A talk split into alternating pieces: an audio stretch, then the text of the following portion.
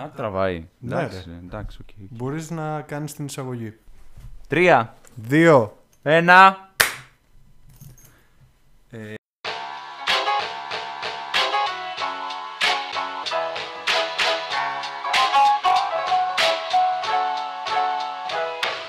Αν το πήρες απόφαση να πατήσεις το play, ακούς το Strip Flakes. Ένα podcast ταξιδιωτικό, κινηματογραφικό όπως να το πεις, ακόμα και εκπαιδευτικό. Πίσω από τα μικρόφωνα, ο Χάρης και ο Αργύρης, ο Αργύρης και ο Χάρης, οι δύο δημιουργικές φωνές του podcast. Κάτσε αναπαυτικά και απόλαυσε. Γιατί έχεις κλείσει εισιτήριο. Στην πρώτη θέση.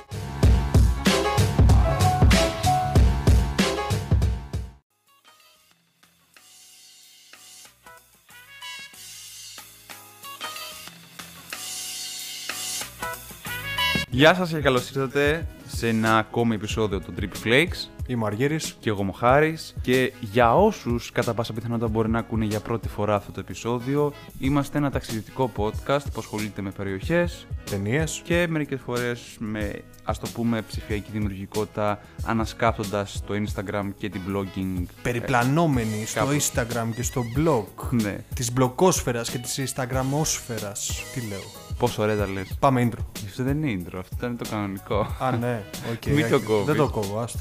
Είναι κάπως έτσι. Άρα στο intro τι θα πούμε; Τώρα κανονικά μιλάς ότι είναι αυτό, αυτό και αυτό και καλώς ήρθατε σε ένα ακόμα επεισόδιο. Ναι. Αυτό. Τελείως υπόθεση. Μέχρι να ξεκινήσουμε για τη νέα περιοχή που ούτως ή άλλως θα καταγράφεται πάνω στο... θα Στο υπάρχει τίτλο. στον τίτλο.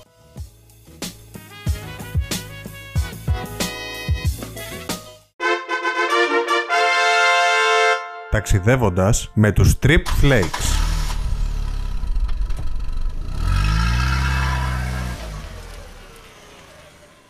Σήμερα θα μιλήσουμε για την πόλη της Πρέβεζας. Έχεις πάει στην Πρέβεζα, σωστά; Έχω πάει. Περαστι... Έχω... Είμαι... Ήμουν περαστικός στην Πρέβεζα. Κλασικά. Έλα, Πόσο μπορείς να περαστικός; φανταστείς. Ε, πήγαινα για λευκάδα, ρε φίλε. Άρα δεν πέρασες, δεν μπήκες μέσα. Πέρασα Όχι, απ' έξω όχι. τελείως. Πέρασα απ' έξω, έκανα μπάνιο, δεν θα πω μετά που. Αλλά όχι, ήταν, ένα, ήταν πέρσι να μείνω ένα-δύο βράδια. Αλλά τελικά όχι, προτίμησα να μείνω στη Λευκάδα. Είχε γίνει κάτι, ένα πρόοπτο. Το οποίο δεν μου επέτρεψε να πάω στην Πρέβεζα, οπότε ναι, προτίμησα Λευκάδα, αλλά την έχω στη λίστα μου πάρα πολύ. Για πολλούς λόγους. Ήταν μια πόλη που είχα υποτιμήσει εγώ. Πάρα πολύ. Πολλοί την υποτιμούν. Η αλήθεια είναι ότι όταν ε, είχα ανακοινώσει πως θα συνδυάσω ένα, μια διαμονή στην Πρέβεζα με τη Λευκάδα, σαν σύντομη εκδρομή, όλοι μου λέγανε τι πας να δεις στην Πρέβεζα; Η αλήθεια είναι ότι δεν ήξερα τι περί τίνος πρόκειται στη συγκεκριμένη πόλη. Είχα δει μόνο φωτογραφίες, είχα δει την παραλία με τα στιοφόρα, μέχρι εκεί. Μέχρι που την επισκέφτηκα και μπορούσα να δω κανονικά περί τίνος πρόκειται.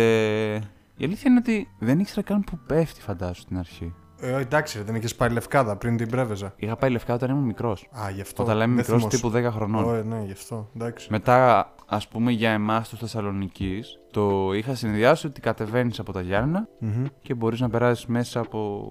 αφού κατέβεις από τα Γιάννα, να περάσεις την επαρχιακή για να μπεις κανονικά στην Πρέβεζα. Για, όσον, για όποιον ακούει τέλος πάντων, η Πρέβεζα είναι μια πόλη η οποία βρίσκεται στο νότιο. Νοτιοδυτικό θα πούμε. Νοτιοδυτικό. Νοτιοανατολικό Όχι. βασικά, όχι νοτιοδυτικό. Νοτιοανατολικό κομμάτι της Υπήρου. Δεν είναι ανατολικό. Νότιο-ανατολικό. Δυτικό. Νότιο-ανατολικό, ρε. Γιατί; Δυτική Ελλάδα είναι. Ναι, αλλά της Υπήρου, εγώ σου λέω. Α, ναι, Υπήρου. Σωστά. Τι λέω. Ναι. Μπερδεύτηκα, ρε. Αγχώνεσαι. ναι. Όχι, δεν αγχώνομαι. Απλά- Εντάξει. Κοίτα, ε, το ιδιαίτερο είναι ότι είναι. μ, Όταν κοιτούσα το χάρτη, είχα δει ότι ήταν μια ιδιαίτερη τοποθεσία πόλης, καθώς κοιτάει μια το Ιόνιο, ε, το Ιόνιο πέλαγος και μια τον Αυραγικό κόλπο. Οπότε συνδυάζει απαιτήσεις πολλών ταξιδιωτών. Όσοι με ρωτούσαν τι να κάνω στην Πρέβεζα, εγώ σκεφτόμουν ότι μπορούσε πάρα πολύ να την εξερευνήσει μέσα σε τρία βράδια, τέσσερα. Τρία βράδια, τέσσερα; Την Πρέβεζα καθ' αυτήν, όχι την γύρω περιοχή. Την πόλη μόνο. Την πόλη, ναι. Την πόλη. Την Πολλές πόλη καθ' μέρες αυτή. δεν λες. Για να εξερευνήσει την πόλη, εγώ σου λέω θα υπάρχουν συγκεκριμένα πράγματα που μπορείς να δεις για την Πρέβεζα. Το ένα νομίζω σίγουρα. Κατάλαβα ποιο λες το πρώτο. Ναι, ναι, ναι. το, ναι. το καλό τουλάχιστον είναι ότι με αυτή την πόλη μπορείς να πας είτε με. είναι προσβάσιμη από έδαφος, από αέρα και, με, και από θαλάσση. Ναι, γιατί υπάρχει το αεροδρόμιο του Active. Ναι. Και νομίζω και η Ryanair κάποιες πτήσεις. Είχανε. Είχαν. Πιο πολύ το λέγανε Ναι, ότι ναι. είναι πτήσει για λευκάδα. Δεν νομίζω ότι τις ακυρώσαν. Ναι, τις έχουν ακυρώσει. Όχι, δεν νομίζω. Υπάρχουν ακόμη. Αλλά πρέπει να πας εξωτερικό τώρα. Νομίζω έχει Βιέννη πρέβεζα. Πρέπει Βιέννη, να έχει. Πρέβεζα. Η Βιέννη έχει καλαμάτα, σίγουρα. Καλαμάτα υπάρχει και Κέρκυρα. έχει ναι, το θυμάμαι. Κέρκυρα και πρέπει να έχει πρέβεζα. Βασικά θα σου πω τώρα μέσα, το κάνω σκονάκι. Τσέκαρε του. Κοίτα, πάντως για την πόλη αυτή την είχα υποτιμήσει πάρα πολύ εγώ στην αρχή. Μετά είχα διαβάσει και τον blog στο Greg on Trek και λέω, μήπως τελικά πρέπει κάποια στιγμή να την επισκεφτώ; Γιατί δεν το κάνουμε; Ξέρεις ότι η ονομασία της γενικά δεν προέρχεται από την ελληνική. Τουλάχιστον έτσι κάζεται. Από πού προέρχεται; Υπάρχουν, ε, η ετυμολογία του ονόματος λένε αρκετοί ότι έχει, υπάρχουν τρεις θεωρίες. Το ένα ήταν ότι προέρχεται από τη σλαβική, τώρα συγχωρέστε με όσοι ξέρουν ε, σέρβικα ή κάτι αντίστοιχο, Συγχωρεμένοι. γιατί ήταν το πρεβόζ, πρεβόζ που σημαίνει περιοχή. Ήταν η μία θεωρία. Η άλλη προέρχεται από την παλιά αλβανική λέξη πρεβόζεζα. Ακούγεται Πρε- λίγο αστείο. Πρεβόζεζα. Ναι, το διάβαζα και εγώ μπερδευόμουν. Πρεβόζεζα που σημαίνει εξίσου πέρασμα, διάβαση, μεταφορά, κάπως έτσι. Και η τρίτη, που είναι χωρίς αυτά τα ερίσματα, προέρχεται από την Ιταλική πρεβεζιόνε. Πρεβεζιόν, ναι. Ναι, που σημαίνει προμήθεια. Τώρα πιο πολλοί κάζουν ότι κατά πάσα πιθανότητα είναι ένας συνδυασμός του πρώτου και του δεύτερου, δηλαδή τη Σλάβικη με την Ιταλική. Αλβανική. Την Αλβανική δε, ότι έφτασε από τη Σλάβικη μέσω της Αλβανικής ετοιμολογίας. Τι σαν Pokemon είναι, ρε φίλε. Ναι, Δηλαδή- λίγο παραμορφώθηκε δηλαδή στην πορεία. Πίτζι, Πιτζιώτο και Πιτζιώτ. Παραμορφώθηκε στην Ναι. πορεία. Άρα είναι πέρασμα, τελωνίο, πάρτα όλα. Αυτό εγώ θα έλεγα Ναι, πέρασμα. πέρασμα, Πιο ναι. πολύ κολλάει το πέρασμα, άμα το καλοσκεφτεί. Ναι, ναι, ωραία. Ναι, ισχύει ότι είναι πέρασμα γιατί όνομα και πράγμα. Για να πας Λευκάδα πρέβεζε. Ε, πολύ ναι, χρησιμοποιούν σωστό. Έμεσα. Σωστό. Ωραία. Ποιο είναι το πιο χαρακτηριστικό αξιοθέατο της Πρέβεζε. Το πιο χαρακτηριστικό αξιοθέατο της Πρέβεζας. Τι βλέπεις πρώτα απ' όλα; Όταν φτάνεις στην Πρέβεζα, το πρώτο πράγμα που αντικρίζει κάποιος είναι το μεγάλο λιμάνι. Έχει ένα πολύ μεγάλο λιμάνι και μια απλωμένη παραλιακή στην οποία μπορείς να περπατήσεις, να κάνεις ποδήλατο, πολύ κάνουν ποδήλατο και να θαυμάσεις τα άπειρα σχεδόν αστιοφόρα. Πραγματικά. Είχε πάρα πολλά αστιοφόρα. Είχα ρίξει άγκυρα εκεί. Οπότε σχεδόν καλύπταν τη μισή παραλιακή. Αλλά αυτό είναι να περπατήσει. Είναι γεμάτο καφέ, εστιατόρια και πάλι λέγοντας. Το πιο βασικό αξιοθέατο είναι όταν μπαίνεις στο πεζόδρομο. Ο πεζόδρομός της που είναι γεμάτος σε καφέ, καφέ, βιβλιοπολία. Θυμίζουν λίγο γαλλικό στυλ σε ένα σημείο μέχρι που φτάνεις στο παλιό ενετικό ρολόι. Παλιό είναι ένα ενετικό παλιό ρολόι. ενετικό ρολόι. Η Είναι- Πρεβεζάν, ναι. είναι το. Α, κοίτα, οι Βενετοί ήρθαν μετά. Σε ενδιαφέρει να σου πω ιστορία λίγο. Και να δεν- στο γυρίσω, να Ε, στο ναι. γυρίσω έτσι. Γίνα το λίγο σε ιστορία. Κοίτα, να δεις. Ε, δικιά σου ιστορία, έτσι. Όχι δικιά μου. Α, των ιστορία. Ενετών. Μπορεί και αυτό. Για πες, για πες. Μη σε διακόπτω. Λοιπόν, η ηρωνία με την Πρέβεζα, παρόλο που είχε χάσει την έγκλη του παρελθόντος από ό,τι υπήρχε δίπλα, είναι ότι κτίστηκε στα μ, ερήπια μιας άλλης πόλης της αρχαίας Βερενίκης. Βερνίκης. Βερενίκης. Βερενίκης. Η οποία είχε χτιστεί από τον ε, βασιλιά Πύρο. Α, ναι, ο Πύρος, ο Υπηρώτης. Ναι, που. Ο βασιλιάς Υπήρου, Νομίζω, που ναι, είχε κάνει και το αντίσταση ίδιο, στους Το ίδιο Δρομέους. όνομα είναι και το αεροδρόμιο των Ιωαννίνων. Ναι, ναι. Είχε χτιστεί η Βερενίκη το 290 π.Χ., εγκαταλείφθηκες, χτίστηκαν άλλες πόλεις πιο δίπλα που θα, που θα σου πω μετά. Και μετά πάλι στα ερήπια της αρχαία Βερενίκης χτίστηκε Πρέβεζα. Πρέβεζα. Έκτοτε η ευρύτερη περιοχή η- ε, λειτουργήσε, ας το πούμε, σαν ε, κέντρο από το 12ο, όχι βασικά, ας το πούμε τέλη 11ο αιώνα μετά Χριστόν. Και από εκεί έχουν περάσει διάφοροι κατακτητές και προσωπικότητες. Υπήρχαν Ρωμαίοι όπως Οκταβιανός Αύγουστος και Κλεοπάτρα, Οθωμανοί, Εκεί το- Βενετοί. Εκεί μάλλον καταλαβαίνω που το πας. Στην Ναυμαχία. Αυτό θα το πω Θα μετά. το πούμε μετά, ναι. Ναι. Περάσανε στρατεύματα του Ναπολέοντα, ο Αλιπασάς, Ε, καλά, εννοείται. το πιο γνωστό κιόλας. Μέχρι που το Όλο και 1000 κάποιο εξοχικό θα είχε εκεί πέρα. Εξοχικό. Ενώ ξέρεις τώρα, κανένα. Είχε σίγουρα κάστρο στην Πάργα. Αυτό είναι πιο μακριά Ναι, που λες. πιο ναι. μακριά. Όχι, εξοχικό δεν θυμάμαι να έχει. Ξέρω ότι τουλάχιστον είχε χτίσει τη φρούρια. Ε, Τα σίγουρα, ενετικά ναι. φρούρια είχε χτίσει ένα ενετικό. Τώρα η αλήθεια είναι ότι η Πάργα έγινε μέρος του σύγχρονου ελληνικού κράτους το 1912. Εντάξει, πάμε για την Πρέβεζα. Έτσι. Απελευθερώθηκε ε, πιο νωρίς από τη Θεσσαλονίκη. Η Πάργα. Η Πρέβεζα. Η Πρέβεζα. Πότε το 12 ελευθερώθηκε η Πρέβεζα; Ναι. Το 12 ελευθερώθηκε. Μετά. Ναι, Τον Οκτώβριο. Οκτώβριο. Ναι, ναι, το ναι. θυμάσαι τον Οκτώβριο που είχε Ναι, απελευθερωθεί. 26 Οκτωβρίου, ναι. Η Πρέβεζα δεν ξέρω, δεν θυμάμαι πότε. Όχι, όχι. Ναι. Η Πρέβεζα είναι το 1912. ναι, ρε παιδί μου, το μήνα δεν θυμάμαι. Κάτσε να θυμηθώ. Πρέπει να είναι πιο νωρίς. Άρα για να ελευθερώθηκε. Όχι, ναι, ήταν πιο νωρίς από την. ε, Ε, Θεσσαλονίκη. σίγουρα. Ήταν πιο Είναι νωρίς. πιο πριν από τον Οκτώβριο. Κοίτα να δεις. Καθώς μπαίνει στην πόλη, αυτό που ξεχωρίζει από ψηλά είναι σίγουρα το ενετικό ρολόι που σου είπα. Ωραία. Απλά περιμετρικά θα δεις κάτι ογκώδη κτίσματα. Αυτά είναι τα ενετικά οχυρά. Ενετικά οχυρά, ενετικά Τείχη. κάστρα. Όχι, όχι, όχι. Ενετικά οχυρά, Οχυρά. όχι τα τείχη. Ναι. Είναι, ένα είναι του Αγίου Ανδρέα, Μμμ. άλλο είναι της ε, Λασχάρας, Λασχάρας, Λασχάρας, κάπως έτσι. Αλλά αυτό το οποίο είναι το πιο εντυπωσιακό είναι του Παντοκράτορα. Το συγκεκριμένο έχει μια θέση πιο πέρα από το λιμάνι. Μέσα έχει χτισμένο ένα κλεισάκι κιόλας. Και πέρα αυτό έχει χτίσει και ο Αλίπασάς. Είναι ιδανικό για να πας να δεις Βασίλεμα. Δηλαδή, άμα, άμα πάτε στην Πρέβεζα, αξίζει να ανεβείτε στο κάστρο του Παντοκράτορα. Στο ενητικό κάστρο τέλος πάντων. Ενδιαφέρον, το σημειώνω εγώ. Σημείο να βγάλει εδώ πέρα. Έχω βγάλει ήδη. σημειώνω. βγάλε. Κάστρο του Παντοκράτορα.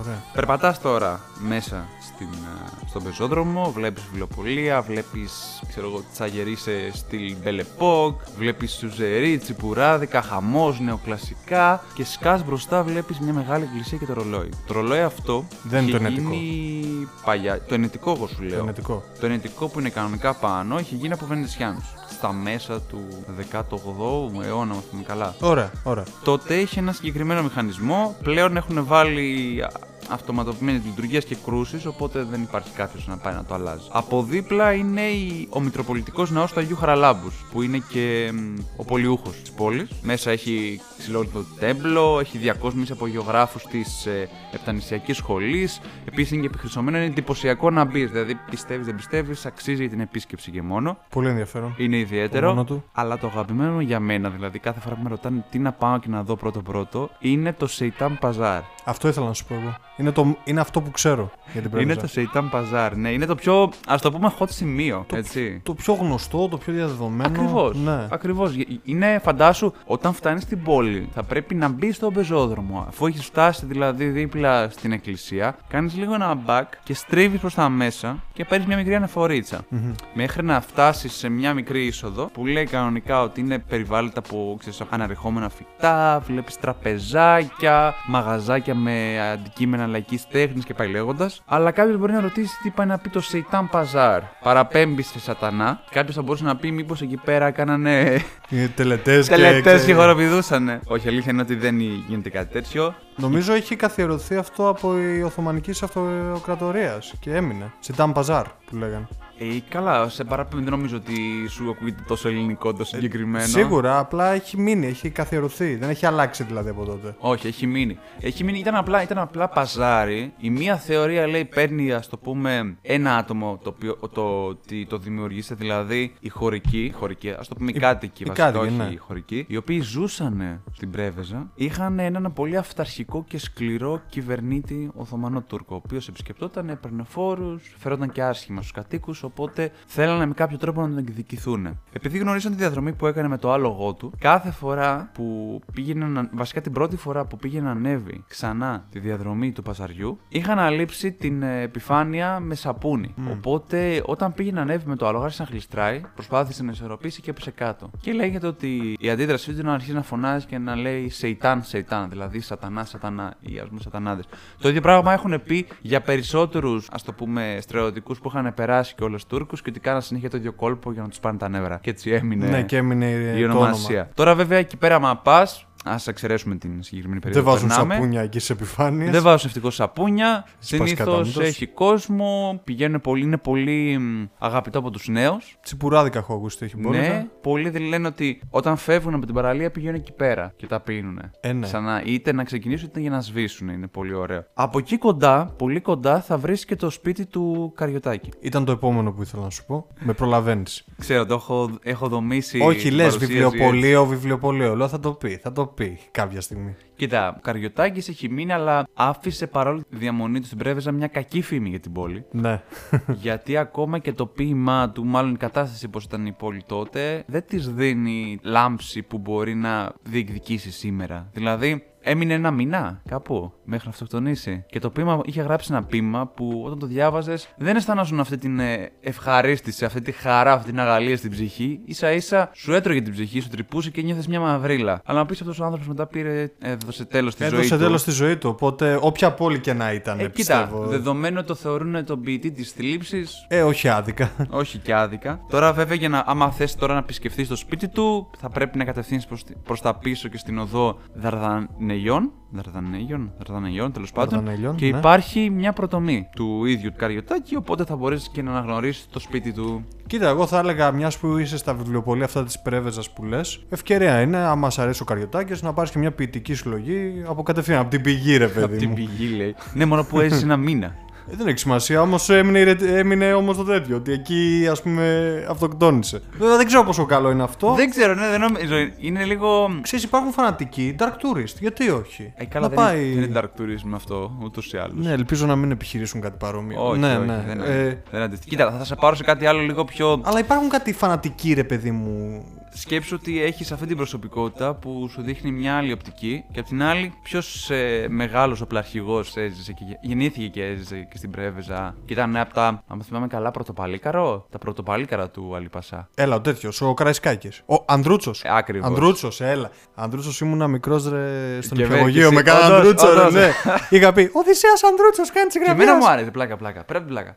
Δεν ξέρω, το θεώρησα πολύ ας πούμε ηρωικό 110 άτομα ας πούμε, σε ένα σπίτι με 7.000 στρατιώτες. ναι, διάβαζα πολύ και εγώ το, τη βιογραφία του και μου έκανε τρομερή εντύπωση. Και δεν έχει να κάνει ας πούμε ότι ξέρεις ήταν Έλληνας τότε, απλά και όπως τότε ας πούμε είχε βγει το, όπως τότε είχε βγει το Braveheart και γουστάρα με τον William Wallace, έτσι ας πούμε και με τον Ανδρούτσο. Περιμένεις να κάνω τώρα ένα, κάτι... ένα biopic Οδυσσέα Ανδρούτσου. και ένα freedom να πούμε. ναι, κάπως έτσι. Ε, κοίτα, γεννήθηκε και έζησε και στην Πρέβεζα, ένα μια από τις προσωπικότητες. Γι' αυτό και το έχουν αφιερώσει. Υπάρχει η αντίστοιχη πλατεία Οδυσσέα Ανδρούτσου. Ε, Έτσι είναι πιο μακριά από το ρολόι. Έχουμε γεμίσει να πούμε κολέτητες και μαυροκορδάτες. Δηλαδή, βάλτε και έναν Ανδρούτσο. Έχουν τον Ανδρούτσο, έχουν κάνει μια προτομή και έχουν επίσης και ένα μνημείο που που φυλάσσουν τα οστά του. Μέσα. Εκεί είναι; Ναι, ναι, ναι. Α, νόμιζα ότι ήταν στη γραβιά. Okay. Όχι, φυλάσσουν τα οστά του. Ο οποίος μην σχολιάσουμε πώς έφυγε αυτός ο άνθρωπος. Ναι, εντάξει. Ό, όσοι θέλουν ναι. να μάθουν την ιστορία τους μπορούν να απευθυνθούν κάπου αλλού. ναι, ναι, άστο, άστο. Για να μάθουν περισσότερα. Τι άλλο, στην ε, Πρέβεζα κάτι άλλο που μου έκανε τρομερή εμένα εντύπωση ήταν το μέγαρο Εθνικής Τραπέζης. Εκεί δούλεψε και ο Καριωτάκη ή κάνω λάθος. Δεν είμαι Νομίζω σίγουρος. είχε πάρει μετάθεση στην Πρέβεζα ως τραπεζικός υπά. Γι' αυτό εκεί. Τι ανακαλύπτουμε μεταξύ μας. Ε, μεταξύ το θυμάσαι ότι υπήρχε σειρά Καριωτάκη στην ΕΡΤ; Ναι, είχε γίνει. Ναι, το, ναι, θυμάμαι, το θυμάσαι, αυτό, το θυμάμαι αυτό, ναι. Το θυμάμαι. Δεν, δεν είχα παρακολουθήσει πολλά επεισόδια, αλλά θυμάμαι ότι είχε γίνει. Παίζει να είχε πάει και πολυδούρη εκεί πέρα. Αυτό είναι άσχετο. Μόνο γιατί με αγάπησες. Ναι. Τρίτη ηλικίου, λογοτεχνία. Σκοτεινές εποχές. Ναι. Οι σκοτεινές εποχές των Πανελληνίων. Δεν ξέρω τώρα αν τα παιδιά της τρίτης ηλικίου το έχουν αυτό το πείμα. Δεν έχω μπει στον κόμμα. Πάντως, Πάντως, για να μην ξεφεύγω από ναι. κτίριο το συγκεκριμένο, άμα περάσει την παραλιακή, είναι εντυπωσιακό γιατί έχει ένα συνδυασμό, το πούμε, δυτικής αρχιτεκτονικής με λίγα μια Οθωμανική. Mm-hmm. Μπορείς να δεις ε, χρώματα πράσινο, γαλάζιο, κόκκινο, όχι μπουρδελή φάση. Ε, είναι, έτσι, είναι παρδαλο, πολύ χρώμα. Παρδαλοροδο ναι, κόκκινο, έχει πολύ ναι. χρώμα κεραμίδια και έτσι. Αλλά άμα ψάξει κάποιες φωτογραφίες, πίστεψε με, είναι από τα πιο εντυπωσιακά κτίρια που μπορεί να συναντήσει στην Πρέβεζα. Είναι από τα πιο εντυπωσιακά. Έκανα βλακεία που δεν πήγα. Ε, ναι. θα, θα βρεθεί η ευκαιρία, μην νομίζεις. Το σημειώνεις και το βλέπεις. Όχι, σίγουρα την έχω στη λίστα μου. Απλά Αλλά είχε τύχει τώρα. Αλλά το θέμα με την Πρέβεζα ξυτσιό είναι ότι θα πας, γι' αυτό σου πω ότι δεν χρειάζεται πολλές μέρες για να τα δεις όλα αυτά ή να απολαύσεις και οτιδήποτε. Μπορείς να πας, ας πούμε, να μείνεις στην, τρέπε, στην Πρέβεζα και να την έχεις σαν ορμητήριο για διάφορες άλλες εξορμήσεις. Σίγουρα. Έτσι. Θυμάσαι που σου είπα στην αρχή ότι ήταν χτισμένη σε μια άλλη πόλη; Ναι, Ωραία. του Πύρου, του Βασιλιά. Ναι, τη Βερενίκη. Πιο πριν από δίπλα υπάρχει μια άλλη πόλη. Ξέρεις ότι αυτή η πόλη είναι η μεγαλύτερη αρχαία ελληνική πόλη που. Βασικά, ας το πούμε, η μεγαλύτερη. Η αγάπη του αρχαίου Πόλη των αρχαίων. Όχι, δεν είναι αυτή. Δεν είναι αυτή; Όχι, δεν είναι αυτή. Δεν αυτή. Γιατί εκεί πέρα ήταν, δημιουργήθηκε, ας το πούμε, σαν ανάμνηση μετά την μάχη, την περίφημη μάχη του Ακτίου το 31 Ναυμαχία. π.Χ. Ναυμαχία, ναι. Ναι, ναι. Μεταξύ του Οκταβιανού Αυγούστου Και του Αντώνιου. και Κλεοπάτρας εναντίον του, ε, του Αντωνίου, της Κλεοπάτρας εναντίον του Οκταβιανού Αυγούστου. Κέρδισε ο Οκταβιανός Αύγουστος και ως ανάμνηση δημιούργησε αυτή την πόλη. Βέβαια, αυτή η πόλη άρχισε να τραβάει κόσμο από διάφορες περιοχές, διωγγώθηκε. Κάποιοι έχουν πει κιόλας ότι έφτασε σε σημείο να έχει και 300.000 κατοίκους. Τώρα αυτό. οι πιο- 300.000. 300.000. Οι, οι πιο σύγχρονοι βέβαια αναφέρουν ότι είχε μάλλον πολύ λιγότερους για την εποχή. Ε, Δηλαδή κάπου 60 με 10.000 που και αυτό ήταν μεγάλο. Θα, 300.000 για τα δεδομένα εκείνα θα μιλάμε για ολόκληρο εντάξει, αστικό κέντρο εποχής. Ήταν πάρα Αν πολύ είναι μεγάλη 300.000. πόλη. Σκέψου τι είχε. Είχε οδείο, είχε Αρένα. αρένα, δεν θυμάμαι αν είχε αρένα. Ε, Σίγουρα επειδή πέρασε από Ρωμαίους, πέρασε από Βυζαντινούς, είχε οδείο, Το είπες. είχε θέατρο, Ωραία. είχε υδραγωγείο λίγο πιο πάνω. Μμ, Επενδύθηκε από τον Οστιανό με βυζαντινά μεγάλα τείχη που φαίνονται κάποια ερήπια σήμερα. Επίσης έχουν βρεθεί έξι βυζαντινές εκκλησίες μέσα. Άρα είναι ολόκληρος αρχαιολογικός Είναι χώρος. τεράστιος. Που... Είναι τερα... Σου λέω είναι η μεγαλύτερη αρχαία ελληνική πόλη. Η μεγαλύτερη. Και είναι στην Πρέβεζα, ε. Και είναι. Κοντά στην Πρέβεζα, είναι ναι. πόσο, 5 χιλιόμετρα, 5-6 χιλιόμετρα. τίποτα, μακριά, 5-6 χιλιόμετρα δεν είναι ρε. τίποτα. Τίποτα είναι. Τίποτα. Άμα δηλαδή θες να. Εγώ, ας πούμε, θυμάμαι ότι την είχα βάλει στόχο και λέω θα πάω εκεί πέρα. Θα πάω εκεί πέρα. Ο γείτονας, μην, μην αγχώνεσαι. Θα πάω κατευθείαν εκεί πέρα με το που κάνω τη γύρα μου στην Πρέβεζα, δω αυτό που θέλω στη Λευκάδα. Ήθελα δεν και καλά να πάω όσο προλάβω να τη δω. Βέβαια το οδείο κάποιες φορές δεν είναι εύκολα προσβάσιμο, δηλαδή μια το κλείνουν το ανοίγουν επειδή κάνουν συντήρηση. Τέτοια. Και επίσης εκεί κοντά βρέθηκε και, και μνημείο του Αυγούστου που είχε γίνει σαν να το. Υπάρχει αυτό, μπορούμε. Είναι λίγο πιο έξω, λίγο προς τα βόρεια. Ωραία. Οπότε εκεί θέλεις μια μέρα, ας πούμε, αν είσαι αρχαιολάτρης να το δεις. Αυτή την αρχαιολογική. Δεν μα Όχι, είπε μπορεί το να το όνομα. Συνδυάσεις. Είναι η αρχαία Ποιο είναι- Νικόπολη. Νικόπολη, μπράβο. Νικόπολη. Τόση ώρα δεν λες το είπα στην όνομα. αρχή. Να είπα στην αρχή. Ναι, δεν το θυμάμαι. η Είπες αρχαία τόσες Νικόπολη. πληροφορίες. Ναι, που δεν το θυμόμουν. Η πόλη της νίκης, πες το έτσι. Ωραία, ναι, εντάξει. Αλλά σκέψω ότι αυτή τράβηξε πληθυσμό από διάφορες περιοχές, δηλαδή και από την αρχαία Βερνίκη όσο είχε κρατήσει. Πέρασε αλλά από είχε σωρά. τραβήξει και από την αγαπημένη που λέει στο αρχαίο του αρχαίου storyteller, την αρχαία Κασιόπ. Α, ναι, αυτή είναι η αγαπημένη του πόλη, το θυμάμαι. Έτσι. Υπάρχει πιο μακριά. Μακριά. Πάλι με το αμάξι δεν είναι τίποτα. Πέντε χιλιόμετρα Είναι... είναι πάλι, ναι. Όχι, όχι, πιο μακριά. Είναι Δέκα. κάπου 27 χιλιόμετρα Α, μακριά από την, τρα- από την Πρέβεζα. Και είχε χτιστεί πιο πριν, κάπου στα μέσα του 4ου αιώνα π.Χ. Είχε και αυτή μια πολύ φυσική οχυρή θέση, κάπου 550 με 650 μέτρα στις πλαγιές του Ζαλόγκου. Οπότε είχε, μπορούσαν να επιβλέπουν άμα υπήρχαν εισβολεί. Επίσης ήταν τόσο μεγάλη που είχε δικό της νομισματοκοπείο. Σημαντικό. Έτσι. Πολύ σημαντικό. Κάντο αυτό λίγο στο μυαλό σου εκείνη την περιοχή, μια μικρή Ελβετία. Ε, Είχε δικό της νομισματοκοπείο. Το όνομα της το πήρε επειδή ήταν πρωτεύουσα του υπηρετικού φίλου των Κασοπαίων. Είχε τύχη, είχε στοές, είχε οδείο, είχε θέατρο. Τι άλλα, είχε βωμό της Θεάς Αφροδίτης και ναό, είχε το, το Απόλλωνα χαμός με λίγα Χαμός, λόγια. ε. Χαμούλης. After show party. Όταν χτίστηκε η Νικόπολη, μπούλο λίγο η Κασόπη.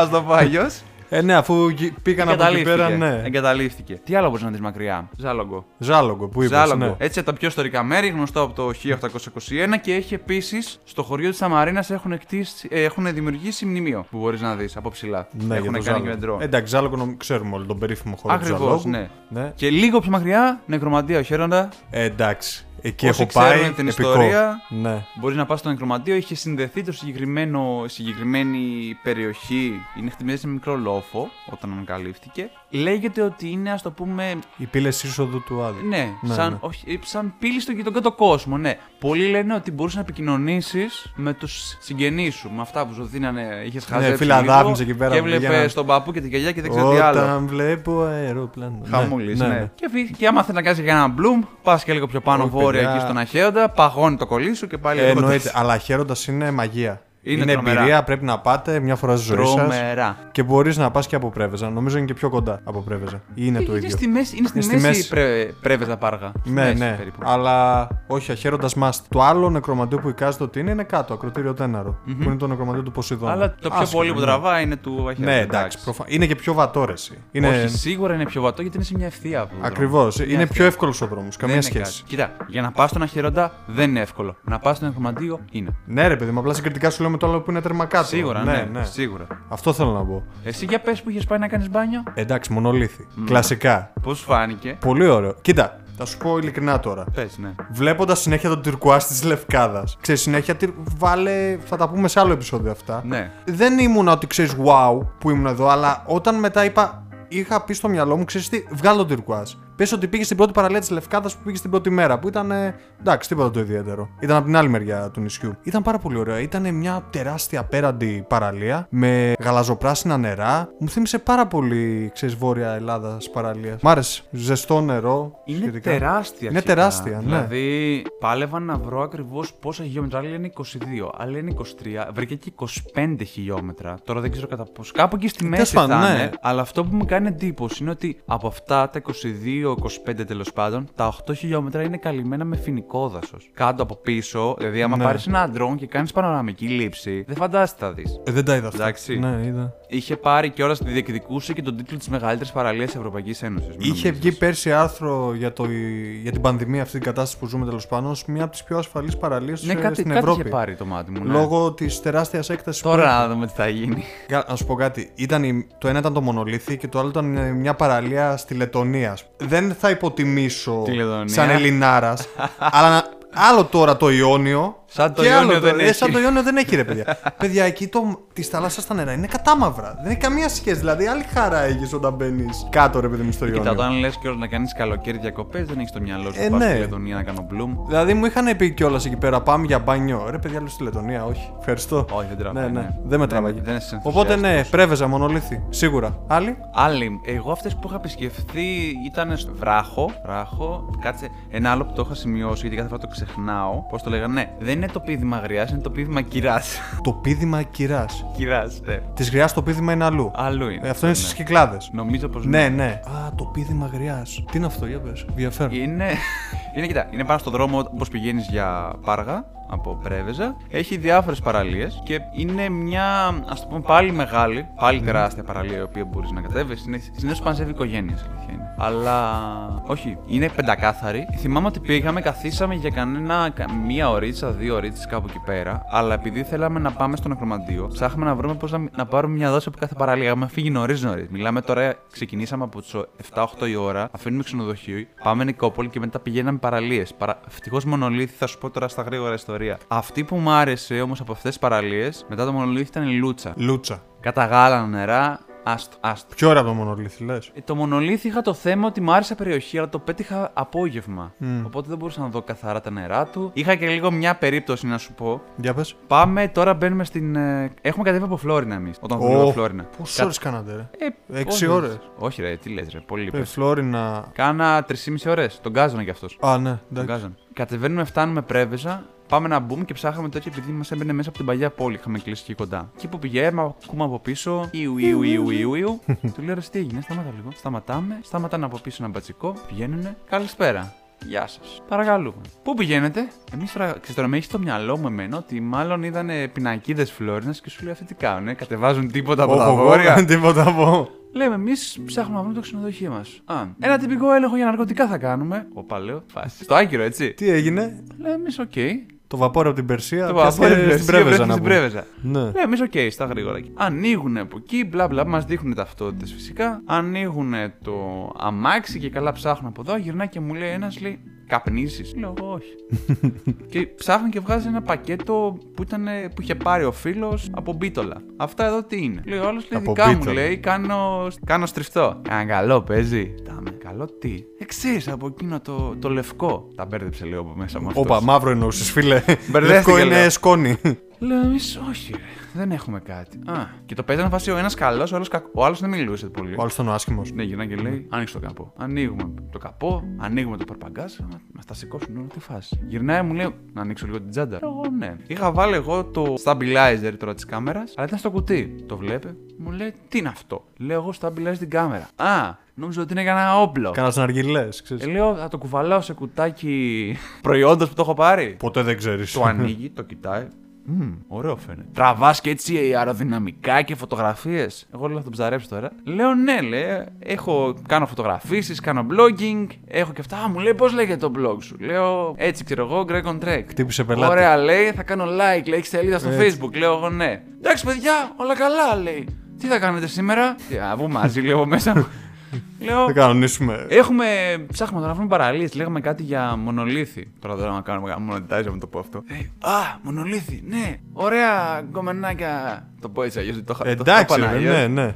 Αλλιώς το είχαν πει. Εντάξει. Γιατί είχαν, ήταν πιο Καταλαβαίνουμε, περιγραφική. εντάξει. Έχει εκεί πέρα, λέει μπαμπαμπούμ, κουνιούνται κιόλας, ναι, και μπιτσόμπαρα, εκεί να πάτε. Ωραία εισαγωγή κάναμε στην Πρέβεζα. Χτύπησες και πελάτη, χτύπησες και πρόταση για το Έτσι, βράδυ. πελάτη ψάχνω. Έτσι, μια χαρά. Το πήρες το like σου. Όχι καλά, εντάξει. Εντάξει. Ε, Εντάξει, βέβαια αυτό με τον έλεγχο θα μπορούσε, ε, βέβαια, εντάξει. τώρα, Δεν ήταν ήταν καλή λίγο ακραίο. εισαγωγή, Τέλος αλλά πάντων, τουλάχιστον εντάξει. περάσαμε καλά. Περάσαμε καλά, Όχι, δεν έχω όχι. παράπονα. Γι' αυτό τουλάχιστον. Εμείς ψάχναμε πάρα πολύ να φάμε. Ξέρεις τι τρώνε πάρα πολύ την γνωστό η πρέβεζα. Νομίζω αστακό. Αυγοτάραχο, ρε, πιο αστακό, ρε. Ρε, είναι, είχα ακούσει ότι είναι περίφημη για τις αστακομακαρονάδες, για, Ε, για καραβίδες. Για Κάνω λάθος. γαρίδες. Γαρίδες, μπράβο. Τρώνε πολλά Γαρδομα- θαλασσινά οι ναι, αλήθεια ναι. είναι. Τρώνε πολλά θαλασσινά, έχουν, και αυτοί έχουν ψητή σαρδέλα. Αλλά αυτό το οποίο είναι γνωστή είναι το αυγοτάραχο. Ταραμάς. Είναι, είναι- α, το λένε, δηλαδή έμεσα το λένε αυτό χαβιάρι της Ελλάδας, του αυρακικού. το Ωραία, ωραία. αποκαλούνε. Αυγοτάραχο, ναι. Δηλαδή παίρνουν αυγό, το ταριχεύουν, δηλαδή το διαλύουν και το κατάνε έτσι. Δεν είναι, δεν είναι, είναι πολύ μακριά από αυτό που μου είπες μόλις τώρα. Ωραία, ωραία. Δοκίμασες; Δοκίμασα, ναι. Ωραίο. Πολύ ωραίο. Πολύ ωραίο. Σίγουρα. Αλλά σίγουρα, άμα ξαναπάω στην Πρέβεζα, θέλω να πάω και λίγο αυρακικό από δίπλα, γιατί δεν είχα περάσει πάρα πολύ. Εκεί κοντά έχει και ένα χωριό προς εκεί αμβρακικό, αλλά θεωρείται δήμος ακτίου, αλλά είναι νομός Ετωλακαρνανία. Είναι το χωριό τα πλά, Πλάγια ή Πλαγιά, το οποίο έχει την καλύτερη προβατίνα που έχεις φάει ποτέ στη ζωή σου. Σου λέω πηγαίναν αναπληρωτές από Λευκάδα Σαββατοκύριακα και κατεβαίναν εκεί για να φάνε. Σε τέτοια φάση φάει. Ή πηγαίνανε, λείπαν οι μαθητές τους γιατί οι γονείς τους πηγαίνανε εκεί πάνω για τα, για τα πρόβατα. Σε Καλή τέτοια. Δηλαδή μιλάμε αυτό το χωριό, άμα είσαι φαν της προβατίνας, βάλτε Άμα τώρα. δεν θες να φας θαλασσινά που θα προσφέρουν, Ναι. εκεί πέρα πάνε για προβατίνα. Πάνε Τι για να πω. προβατίνα. Εντάξει. να Ανάλογα. πω. Και θάλασσα και βουνό. Τα συνδυάζουμε όλα. Και αν δεν μπορούμε να ταξιδέψουμε αυτόν τον καιρό, ρε, εσύ. Θα βάλουμε να δούμε μια ταξιδιωτική ταινία. Κατάλαβα. Πάλι low budget θα τη βγάλουμε. Η ταξιδιωτική ταινία του επεισοδίου. Και αφού περιπλανηθήκαμε στα της Πρεβέζης και όχι μόνο, από τον φίλτατο Χαράλαμπο, θα πάμε στην ταινία του επεισοδίου. Για το τι να δείτε στο Netflix ξανά. Να το δείτε να δείτε στο Netflix. Μου το έχεις κάνει μοτίβο εδώ πέρα με το Netflix να πούμε. Έλα, Αλλά εσύ. αυτή η ταινία ήταν καλή. Το δίνω. Καλή. Σ' Και άρεσε; το- Και το Fundamentals ήταν καλό. Ναι, και το Fundamentals είναι ωραίο. Απλά η συγκεκριμένη ταινία, γιατί τώρα που ηχογραφούμε, είχαμε στο μυαλό μας κανονικά να βγει το επεισόδιο για σήμερα που ήταν η Παγκόσμια ημέρα των Αδέσποτων. Και επειδή στις 2 κιόλας του Απριλίου ήταν Παγκόσμια ημέρα αυτισμού, νομίζω ότι βρήκα μια ταινία που τα συνδύασε όλα για κάποιο Ένας λόγο. σπάρο, δύο τριγώνια. Ναι, δε- Δεν αν- υπήρχε καλύτερη. Για ένα ξεκινήσαμε, σε δύο μας έπεσε. Τρία, άμα βάλουμε για τα ταξίδια. Το βασικό είναι τα Ναι, ταξίδια, εντάξει. εντάξει. Πρόκειται για την ταινία 17. Πες σε παρακαλώ τον ισπανικό τίτλο, δεν το θυμώ. Διεθυσιέται. Διεφυσιέται. Διεθύ. Θη. Διεθύ, θη, θη. θήτα. Θη, θη, θη. Θαραχώθα. Ωραία. Διεθυσιέται. Ωραία. Για την ταινία αυτή, τέλος πάντων που είπε, 17 λέγεται αλλιώς ελληνιστή. Πολύ ιδιαίτερη ταινία. Δηλαδή δεν παίζει. Καταρχάς δεν παίζει κανένας γνωστός. Κοίτα, Είναι η πρώτη φορά που το ξεκινάει βλέπω αυτό. ότι σου κάνει εισαγωγή, βλέπεις ένα παιδί το οποίο μεταξύ μας εσύ που ξέρεις καλύτερα πρέπει να έχει αυτισμό. Σίγουρα έχει. Έτσι. Θα σου πω στη συνέχεια γιατί. Το οποίο κάνει διάφορες παράνομες δραστηριότητες. Ζει κανονικά με τον αδερφό του και την άρρωστη γιαγιά του. Η γιαγιά του είναι στο γυροκομείο. Ο αδερφός του, επειδή δεν τον αντέχει άλλο κανονικά και πιστεύει ότι θέλει να αλλάξει η ζωή του, τον καταδίδει και μπαίνει σε ένα μορφωτήριο. Τον αδελφό του μπορούμε να το λέμε και Τάσο Σεράκη. Τάσο Ζεράκη, Όσοι έχετε δει το Altervan τη συνέντευξη, είναι ίδιος. Μπορεί να το λες και Τάσο. Τάζος. Οπότε, καθώς ζει μέσα στο μορφωτήριο και έχει φτάσει, ας το πούμε, έχει περάσει 1,5 χρόνος από την που μπαίνει μέσα, συμβαίνει κάτι αναπάντεχο. Έρχεται ένα βανάκι το οποίο περιλαμβάνει αδέσποτα ζώα, αδέσποτα σκυλιά συγκεκριμένα, τα οποία τα χρησιμοποιούν για θεραπεία στα παιδιά που στο ένα μορφωτήριο. Ξέρεις, να αλλάξει λίγο η σχέση τους με τους ανθρώπους και επίσης να αρχίσουν να νιώσουν την αίσθηση της φροντίδας. Είτε σε παιδιά που έχουν αναπηρίες και εντάξει. Συγκεκριμένα δεν έχουν αναπηρία. Έχεις παιδιά που είναι στο αναμορφωτήριο- αναμορφωτήριο. Θίγεται όμως ότι είναι και για παιδιά με Ναι, αναπηρία. therapy talk ξεκινάει. Ο πρωταγωνιστής δένεται με ένα σκυλί που τον ονομάζει λόγω του τριχώματος του Σιπ. Πρόβατο, Πρόβατο. ναι, ο οποίος λέγεται Έκτορ ο πρωταγωνιστής. Έκτορ, ναι. Και αυτόματα με την εκπαίδευση του σκύλου αποκτά και μια ρουτίνα. Να το που λέγαμε ότι αυτό το παιδί μάλλον είναι στο φάσμα. Αρχίζει να εκπαιδεύεται, αρχίζει να το ψάχνει. Αρχίζει να το ψάχνει πάρα πολύ. Σε σημείο ότι μέχρι και για κτηνιατρική διάβασε για τη φροντίδα και την εκπαίδευση αυτού του σκυλιού. Με το οποίο δέθηκε πάρα πολύ. Το αγάπησε όσο τίποτα άλλο. Πες να ήταν ε, πραγματικά αυτό που λέμε ότι ο σκύλος είναι ο καλύτερος φίλος του ανθρώπου. Εδώ το βλέπεις ξεκάθαρα. Ώσπου μια μέρα έρχεται η υπεύθυνη του αναμορφωτηρίου και του λέει: Ξέρεις κάτι, το πήραν για υιοθεσία. Και από τότε ξεκινάει, ας το πούμε, ένα εναλλακτικό ταξίδι. Γιατί ο ίδιος ο Έκτορ δραπετεύει από το αναμορφωτήριο. πάει να βρει τη γιαγιά του και τον βρίσκει ο αδερφός του. Τον οποίο τον πείθει να ξεκινήσουν, δεν θα πω παραπάνω γιατί θα, θα κάνω spoiler, να ξεκινήσουν και να πάνε να βρούνε το σκύλι, το σκυλί, Το σκυλί. και να το ανταλλάξουν με κάποιο άλλο. Κάπως έτσι ξεκινάει το ταξίδι, όμως περιέχει από πίσω το ταξίδι πάρα πολλά ερωτήματα. Και πάρα πολλές, ας πούμε, πώς να το πω αυτό, σεναριογραφικά κενά, τα οποία η ταινία ξεκινάει πολύ μπαμ. Ξεκιν- Είναι, έχει πολύ επιθετική εισαγωγή ταινίας. Άμα το σκεφτείς, δηλαδή βλέπεις ένα παιδί που κλέβει, του κλείνεις στον αναμορφωτήριο. Έναν αδελφό, ο οποίος στην αρχή φαίνεται παγερά διάφορο και ξαφνικά του λέει ο αδελφός του, Ε, ξέρεις κάτι, έλα με βοηθήσει για το σκύλο. Δηλαδή, σου λες τι γίνεται εδώ, ρε φιλέ, κάτσε, Πώς, τι έγινε, δείξε μου κάποια εξέλιξη. Η εξέλιξη προκύπτει στην πορεία του ταξιδιού, της διαδρομής. Στο κρατάει πιο πολύ. Στο κρατάει. Βλέπεις και λίγο το χαρακτήρα του ίδιου του πρωταγωνιστή, ο οποίος, όπως είπες και εσύ, είναι στα όρια του αυτισμού. Λόγω ότι παίρνει τα πάντα κυριολεκτικά, αντιδράει, δεν υπάρχει έντονη κοινωνικοποίηση και όλα τα σχετικά που μπορείς να πεις που είσαι εσύ ειδικός. Ξέρεις που το κατάλαβα; Που λέω εντάξει και είμαι 99% δεν το θίγει η ταινία, εντάξει. Και όσοι ειδική παιδαγωγή τη δείτε την ταινία και ακούσετε αυτό το επεισόδιο, μπορείτε να μου στείλετε και μήνυμα γι' αυτό, να μας στείλετε. Μπορούμε να το συζητήσουμε. Εκεί που του έκανε ο αδελφός του μάθημα για την κυριολεξία και τη μεταφορά. Εκεί Ναι, λέω εντάξει, ναι, ναι, εκεί ναι, μιλάμε ναι. για πολλά στοιχεία. Το, το αναφέρει φάσματος. αυτό συγκεκριμένα, ναι, έχεις δίκιο σε αυτό. Ναι. Ότι το αναφέρει. Έχει πάρα πολλούς συμβολισμούς η ταινία. Ένας πάρα πολύ ωραίος παραλληλισμός είναι η επιλογή του εναλλακτικού σκυλιού που παίρνει ο πρωταγωνιστής. Ναι, δεν θα το αναφέρουμε. Δεν θα το αυτό αναφέρουμε γιατί είναι spoiler. spoiler. Θα το δείτε όμως. Εγώ θα να σημειώσω μόνο τι μου άφησε αυτή η αίσθηση όταν είδα κανονικά το... τη συγκεκριμένη ταινία. Την έβλεπα. Ακούμε. Παίρνουν το βανάκι, εντάξει, παίρνουν το βανάκι και δεν είναι συνέχεια στο δρόμο όπως βλέπαμε στο... Nomadland. και στο Nomad και στην άλλη ταινία. Οπότε περνάνε μέσα από κάτι πανέμορφα χωριά της Κανταβρίας στην Ισπανία που εγώ τα έβλεπα και έλεγα πότε θα βγω έξω. Δεν με νοιάζει να πάω στην παραλία, να μπω σε ένα βανάκι, να πάω να κάνω βόλτα στα χωριά και να είναι καλοκαίρι. Πραγματικά, Πραγματικά. ή- μου έβγαλε αυτή την αίσθηση. Ήταν ένα όμορφο road movie που είχε πάρα πολλά μηνύματα. Είχε γενικά για τη φροντίδα, για τον αυτισμό, για την. Πώς το λένε, για τη Ενδοοικογε- σχέση των αδελφών. Ενδοοικογενειακές σχέσεις. Ναι, για, την, ε, για τη σχέση μεταξύ αδελφών, για τη σχέση της μνήμης πάρα πολύ που είχε με τη γιαγιά. Περιέχει ενδοοικογενειακά μηνύματα, τα οποία χτίζονται όμως κατά τη διάρκεια της διαδρομής. Μέσα στο βανάκι καταλαβαίνουμε τι συμβαίνει σε αυτή την οικογένεια. Σου λέω η ταινία ξεκινάει τόσο απότομα. Δεν, δηλαδή λέω στην αρχή, ε και μετά όμως προκύπτουν διάφορα. Τα οποία θα τα δείτε, είναι spoiler, εντάξει. Εύκολο είναι στο Netflix. Πατήστε εκεί πέρα Diefficiete. Θα το βρείτε και στον τίτλο. Είναι αρκετά εύκολο. Και γιατί όχι να μας στείλουν και τη γνώμη τους. Και έχει και ένα, φοβερό χτί... και έχει ένα φοβερό χτίσιμο χαρακτήρων και εξέλιξη που δεν το περίμενα. Ναι, εντάξει, για να σπάσει την, ε, να σπάσεις λίγο στο τέλος. Οπότε για ακόμα μία φορά άλλη μια ταινία μας κάνει έναν τόπο που δεν το ξέραμε γιατί εκεί πέρα την Καταμπρία δεν είχαμε, Δεν είχαμε δεν δει. είχαμε μόνο το Σαντατέρ ξέραμε εκεί κοντά που είναι μας την έκανε ελκυστική. Ταξίδεψε, ταξίδεψε. Για ποιο να μιλήσουμε πρώτο; Instagram, Blog. blog, Instagram. Instagram, Blog.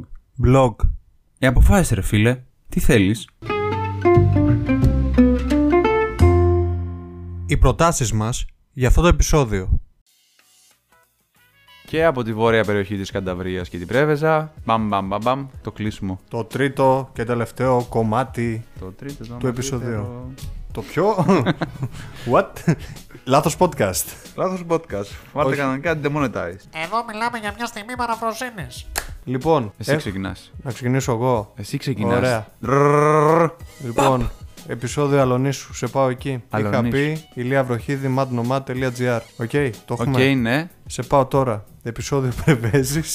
7 ταινία. Α, ξέχασα Αλονίσου ταινία Le Grand Bleu. Άσχετο. Οκ.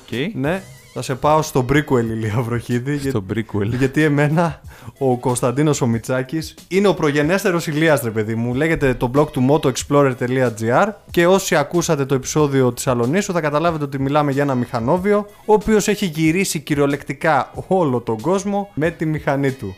Ο Κωνσταντίνος ο οποίος δεν σταματά να αναζητά, ταξιδεύει πάρα πολλά χρόνια και αυτό πρέπει να το πούμε, είχε site από τότε ας πούμε από, τα, από τη δεκαετία του 2000, τότε που δεν ήταν τόσο ευρέως για δεδομένα, ξέρεις, προσωπικά ιστολόγια, νομίζω δηλαδή. Ποια ημερομηνία είπες; Απ- Ποιο- ποιο- νομίζω από, τα, από τη δεκαετία του 2000 έχει Ναι, blog δεν και ήταν, ήταν ασχολείται πολύ με τέτοια χαμηλά. πράγματα. Ο ίδιος πάντα αναζητεί αφορμή για να ανοίξει τα δίτροχα φτερά του και να πετάξει πολύ μακριά, να ξεκινήσει με το μυαλό άδειο από σκέψεις και να το γεμίσει γεμίζει με εικόνες ακριβοθόρητε κάποιων τοπίων μακρινών και μυθικών. Ω πρότυπό του είναι ο Μάρκο Πόλο, όπως λέει. Όνειρό του είναι να ταξιδέψει στου κονισμένου δρόμους της Ασίας πάνω στον ύβο μιας βακτριανής. Στο γιο- Στον ύβο. Στον Ήβο.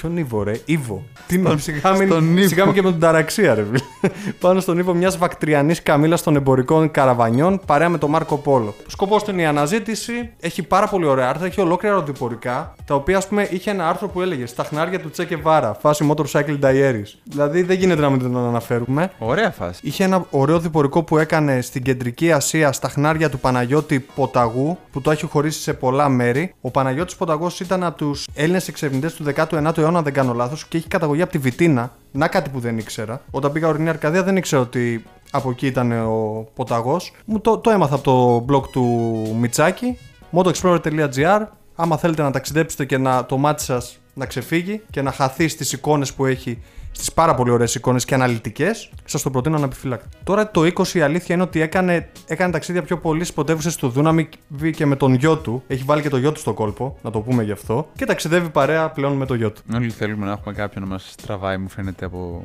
το μαλλί για να ταξιδέψουμε από εδώ και από εκεί. Γιατί κάτι που άκουγα σε μια συνέντευξη που έλεγε ότι το μεγαλύτερο πρόβλημα για να ταξιδέψει κάποιος είναι ο καναπές. Μπράβο, ναι. Αχ, ο καναπές και η τηλεόραση. Και κοίτα εδώ ένας γονιός που παίρνει το παιδί του κυριολεκτικά με μια μηχανή. Σήκω, πάμε να φύγουμε. Δηλαδή, Ωραία φάση, εντάξει, ναι. πολύ ωραία. Πολύ ιδιαίτερο. Άμα, κα- άμα δεν έχεις βρει, είναι η αφορμή που ζητάμε όλοι μας, Ρεσί. Μια αφορμή χρειαζόμαστε όλοι για να ξεκινήσουμε. είναι να και να τολμήσουμε πλέον. Ναι, ρε, εσύ, Πρέπει αυτό. να τολμήσουμε. Πρέπει να τολμήσουμε Τέλος. για να ξεκινήσει. Εγώ θα πω ως Instagram προφίλ του επεισοδίου. Το όνομα του, του συγκεκριμένου φωτογράφου δεν το ξέρω. Πρέπει να είναι από Θεσσαλονίκη. Μμμ. Τουλάχιστον το έχει σαν ε, Flynn. Flynn, δεν ναι. Flynn ε, Sensei. Flynn Sensei. OK. Είναι Θεσσαλονικιός. Δεν ακούγεται πολύ, δεν πειράζει. Όχι, εντάξει, άμα σου πω Greg on Drake, ακούγεται πολύ. πολύ Από τα βάλτε Θεσσαλονικιός. από την Καλαμαριά μέσα, παιδιά. Κάνει κυρίως φωτογραφίσεις περιοχών. Γιατί τα περισσότερα που είχα δει έχει κάνει άλλες εξορμήσεις. Αγαπάει πάρα πολύ από ό,τι βλέπω και την, ε, τη φύση. Έτσι. Έχει, είχε ξεκινήσει να κάνει μια μίξη παλιά με βιντεάκια πανοραμικά, με drone, νυχτερινές λίγο πιο φωτεινές και χρωματιστές λήψεις. Έχει πειραματιστεί πάρα πολύ και νομίζω ότι είναι ένα καλό προφίλ να αναφέρουμε σχετικά με την ε, ψηφιακή δημιουργικότητα που κάνουμε λόγω κάθε και λίγο. Σε ταξιδεύει έμμεσα κιόλας με τις φωτογραφίες του, σου δείχνει άλλες οπτικές. Βλέπεις, ας πούμε, μέσα Θεσσαλονίκη σε ήξου και πέρα και πιο πέρα της Βόρειας Ελλάδας περιοχές. Αξίζει να τον ακολουθήσει κάποιος και γενικά το like μετράει που λένε. Οκ, οπότε follow και σε αυτό το πολύ ιδιαίτερο Instagram προφίλ σου. Και κάτι να συμπληρώσω για τον Μιτσάκη. Τον κάνουμε αυτή τη στιγμή ανοιχτό κάλεσμα να έρθει να μιλήσει στο podcast μας. Κωνσταντίνε, αν μας ακούς, έλα. Έλα να τα πούμε. Το ήθελα πολύ αυτό. Οπότε, Οπότε- κάπου εδώ να, να τελειώσουμε και αυτό το επεισόδιο. Δεν νομίζω μπορούμε να το κλείσουμε. Ναι. Να κλείσουμε έτσι ώστε να πούμε και ένα αντίο λίγο στις ε, κρύες περιοχές που είχαμε βάλει στη σειρά και να πάμε σε λίγο πιο θερμά μέρη. Εντάξει, Πρέβεζα δεν είναι τόσο κρύα περιοχή. Όχι, να πούμε ένα αντίο. Ναι, γι' να αυτό πούμε σου ναι. λέω. Είμαστε στο μετέχμιο αυτή τη στιγμή. Είναι, θεωρείται το νησί της Υπήρου. Ωραία. Τέλεια. Οπότε με αυτόν τον προορισμό από εδώ και πέρα θα νιώσουμε λίγο πιο πολύ διακοπές. Και το καλοκαίρι να έρχεται σιγά σιγά. Το καλοκαίρι έρχεται. Να τα Και δεν το πήρε η βροχή. Μακάρι Παναγιώ μου. Οπότε μην ξεχάσετε να κάνετε subscribe ε, στο κανάλι μας στο YouTube, follow στο Instagram, γενικά follow στο Spotify, Google Άμα σας Podcast. άρεσε το επεισόδιο, βασικά, πήγαινε σε κάποιου και σε φίλους σας να το ακούσουν, προτείνετε το. Μας άρεσε πάρα πολύ το γεγονός ότι μας στείλανε μηνύματα, μας σχολιάσαν προηγούμενα επεισόδια. Κάποιοι που μας ακούσανε από προηγούμενα επεισόδια, βρήκανε το θάρρος, δεν ξέρω την αφορμή και μας στείλανε μήνυμα. Μας άρεσε πάρα πολύ αυτό. Μην ξεχνάτε, στέλνετε μηνύματα.